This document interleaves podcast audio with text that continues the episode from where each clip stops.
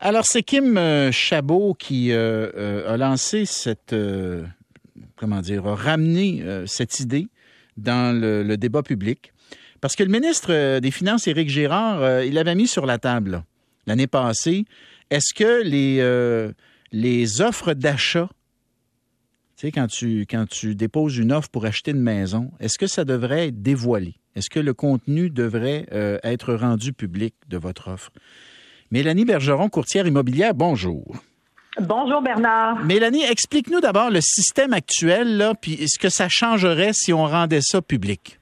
Ben oui, un sujet chaud encore. Hein? Ben oui, ça fait ben des mois qu'on en parle parce que il y a beaucoup de gens qui ont l'impression de se sentir lésés dans le processus de promesse d'achat puis on peut le comprendre, on trouve des acheteurs là, qui arrivent dans le marché et qui disent Oui, mais combien il faut que j'offre?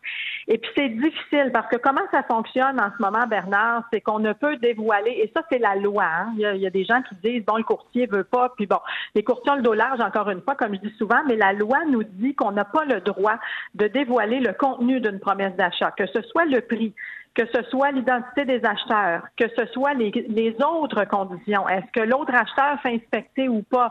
Est-ce qu'il donne les dates aux vendeurs ou pas, euh, les dates souhaitées? Donc, il y a d'autres conditions dans une promesse d'achat que le prix et tout ça doit rester confidentiel tout au long du processus. Donc, toi, tu sais, là, on parle d'une situation dans laquelle il y a de la surenchère. Toi, là, toi, tu le sais comme courtière, mettons, il y a quatre offres sur la table donc, tu, évidemment, tu les ouvres parce que tu, je veux dire, il faut que tu en discutes avec les, euh, les vendeurs ou avec, ou avec l'agent qui représente les, les, vendeurs si toi, tu représentes les acheteurs. Fait que toi, tu représentes, mettons, quatre acheteurs, tu connais les offres, mais tu peux pas, au terme du processus, dire à celui ou à celle qui a, qui a finalement qui l'a pas eu, voici combien le gagnant a, a mis sur la table, voici combien d'argent il a payé à la maison. Non, on n'a pas le droit. Puis il y a une nuance importante, euh, Bernard. Moi, si je prends des offres, ça ne veut pas dire que je représente les acheteurs. Souvent, ces acheteurs-là vont être eux aussi accompagnés de courtiers. Et ça, c'est une autre question. Là, dès le mois de juin, là, les courtiers vont devoir être sous contrat. On ne pourra pas doublement représenter les gens. Donc, autrement dit, si on a un contrat de courtage achat avec un acheteur, on ne peut pas le représenter si on vend une maison, par exemple. Donc, pour assurer un certain, euh, une certaine transparence. Donc, ça, c'est un changement qui s'en vient. Mais pour les offres d'achat, effectivement, moi, je peux pas dire à un client ou à un courtier, par exemple, de combien son acheteur a perdu la promesse d'achat est-ce qu'il manquait 5 000 Est-ce qu'il manquait 25 000 Est-ce qu'il manquait? On n'a pas le droit. C'est tout simplement un ensemble de conditions qui font que le vendeur et c'est pas toujours la meilleure offre qui l'emporte. Hein. Ça, c'est important de le savoir. Il y a des conditions aussi. Le profil financier des gens, combien ils mettent de mise de fonds? S'il y en a un qui met le minimum et l'autre met, euh, je sais pas moi, 40% euh, de mise de fonds, ben, le vendeur va être tenté d'aller avec un profil un petit peu plus solide, même si c'est à 5 000 de moins. Donc, pour l'instant, personne connaît le contenu. C'est vraiment comme ça. OK, mais le vendeur, le vendeur pourrait le dévoiler, lui, hein? Est-ce qu'il ah, ben pourrait? oui. Tu sais, ben, mettons, mettons, j'ai, mettons, j'ai, déposé une offre, c'est pas moi qui l'ai eu, mais je rappelle le vendeur ou je cogne à sa porte, peu importe, puis je dis, écoutez, euh, je suis désolé, euh, on l'avait visité, vous me reconnaissez, moi, moi je l'ai pas eu. Pouvez-vous me dire à combien vous, combien vous l'avez vendu finalement votre maison? Ça, le vendeur a le droit de le dire. Ben, ça va savoir. Ben, le vendeur fait ce qu'il veut. En fait, le vendeur, s'il veut le dire, il peut.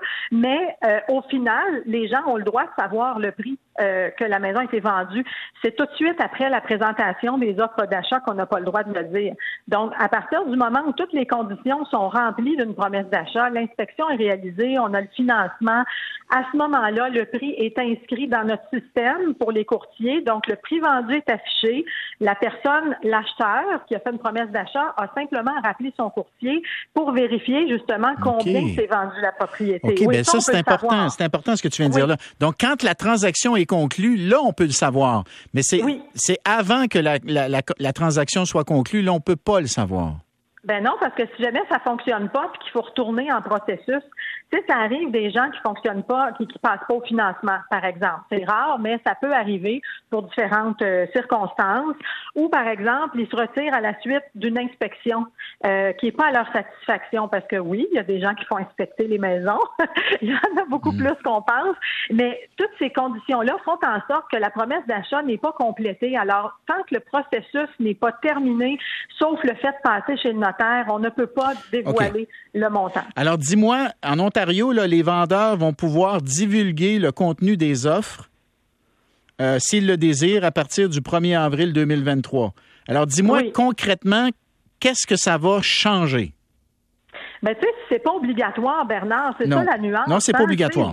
Non, c'est pas obligatoire. Ça. Donc, qui va le faire, qui va pas le faire, dans quelles circonstances? Est-ce qu'il y a des vendeurs même qui pourraient essayer de tirer profit de ça? Si c'est pas la même règle pour tout le monde, je trouve qu'il n'y a pas d'uniformité, donc ça peut être le Far West aussi. On ne sait pas trop vers quoi ça s'en va, ça. Donc le vendeur peut bien dire, euh, tu sais, des fois il y a des ventes en particulier qui se déroulent, puis le vendeur appelle l'autre, puis appelle le deuxième, hey, donne-moi 25 000 de plus, puis tu l'as. Mais qu'est-ce qui prouve que c'est vrai que l'autre a offert euh, tel prix, tu sais? Donc si on veut un système comme ça, de promesses d'achat plus transparentes et ouvertes à tous, il faut qu'il y ait un système qui soit mis en place. Pas, pas juste au vendeur qui le désire de dévoiler son contenu de promesse d'achat. Tu sais, il y a comme pas de, il y a pas d'uniformité, puis c'est pas un système, selon moi, qui peut bien fonctionner. Si on veut vraiment que ce soit transparent, ben là, faut que quelqu'un change la loi puis demande à ce que ce soit fait comme ça. Ça, je pense pas que ça va faire diminuer le prix des maisons, par contre. C'est simplement que les acheteurs vont peut-être avoir moins l'impression de miser à l'aveugle, mais ça ne veut pas dire qu'ils se rendront pas à 100 000 de plus ou 150 000 de plus, mais ils vont savoir combien les autres ont offert. Donc, je pense que l'enjeu ici, c'est souvent, hmm. c'est souvent ça, c'est la transparence que les gens demandent le plus souvent, et c'est peut-être ça qui les rend. Euh, parce que je peux vous dire, Bernard, c'est quand même rare de voir un seul acheteur là sur une dizaine de promesses d'achat qui a vraiment là, 50 000 de plus que les autres. Là, c'est, quand même rare. Il y en a toujours quelques-uns qui s'énervent là, qui sont au haut du, du qui se touchent, là, donc qui sont pas mal proches. C'est très rare qu'un acheteur va offrir beaucoup plus que les autres quand il y a plusieurs promesses d'achat. OK, mais en résumé, en résumé, Mélanie, ce que ça changerait, là, c'est que quand on fait une promesse d'achat pour avoir une maison, pour acheter une maison, dans le fond, dans les, je sais pas, les 24 ou 48 heures suivant le dépôt des offres, ces offres-là seraient rendues publiques sur un site là, à établir. Là, bon, on verra. Mais ce serait ça. Là. On pourrait aller sur... Serait comme des enchères. Ça serait comme des enchères d'œuvres d'art. Là, tu sais, euh, ce serait ça. Là, puis le plus offrant va l'avoir quand même. Mais ce serait, mais, mais tu as raison de dire que c'est quand même assez complexe parce que mettons, mettons que le prix, la, proposition, l'offre serait rendue publique, donc le montant d'argent. Il n'y a, a, pas juste le montant d'argent qui détermine si tu vas l'avoir ou pas. Il peut y avoir. Alors là, si, si tu veux vraiment full transparence, faudrait que tu faudrait que tu ajoutes dans le registre pas juste le prix. Euh, ben Est-ce que tu demandes une inspection ou pas? Est-ce que tu respectes toutes les conditions ou pas? Ou si tu ne les respectes pas, quelles sont les conditions que tu respectes et celles que tu ne respectes pas? Euh, Ouais. On est transparent ou on ne l'est pas. Alors, c'est très complexe. Et puis, moi, j'ai vu souvent des, des, vendeurs là choisir une offre plus basse parce qu'il y avait des conditions. Tu sais, quelqu'un qui a une précarité d'emploi ou, bon, qui a moins de, de mise de fonds, c'est dommage à dire, mais si quelqu'un en est à sa deuxième, troisième maison et qui donne 300 000 comptant, ça se peut que le vendeur l'accepte, même si c'est 10 000 de moins. Il y a des gens aussi qui achètent comptant il y en a des gens, c'est rare, là, mais ça arrive, des gens qui sont à la retraite, ils ont vendu leur maison, vont acheter un condo, par exemple, vont le payer comptant. Mais ça, si on ne le sait pas, je veux dire, même s'ils offrent un prix X, ben, la condition de paiement comptant est intéressante aussi pour un vendeur là, qui va régler ça plus rapidement.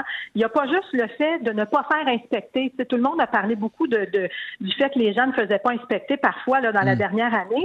Mais il y a aussi d'autres conditions qui entrent en ligne de compte. Si le vendeur veut déménager au mois de septembre, puis que l'acheteur, lui, veut juillet, ça se peut que même si le prix est très, très bon, ben, le vendeur ne pourra pas déménager en juillet, donc il ne va pas accepter son offre même si elle est très alléchante. Donc, il y a plusieurs données qui hmm. entrent en ligne de compte et pas juste le prix. Oui, c'est ça. Hein?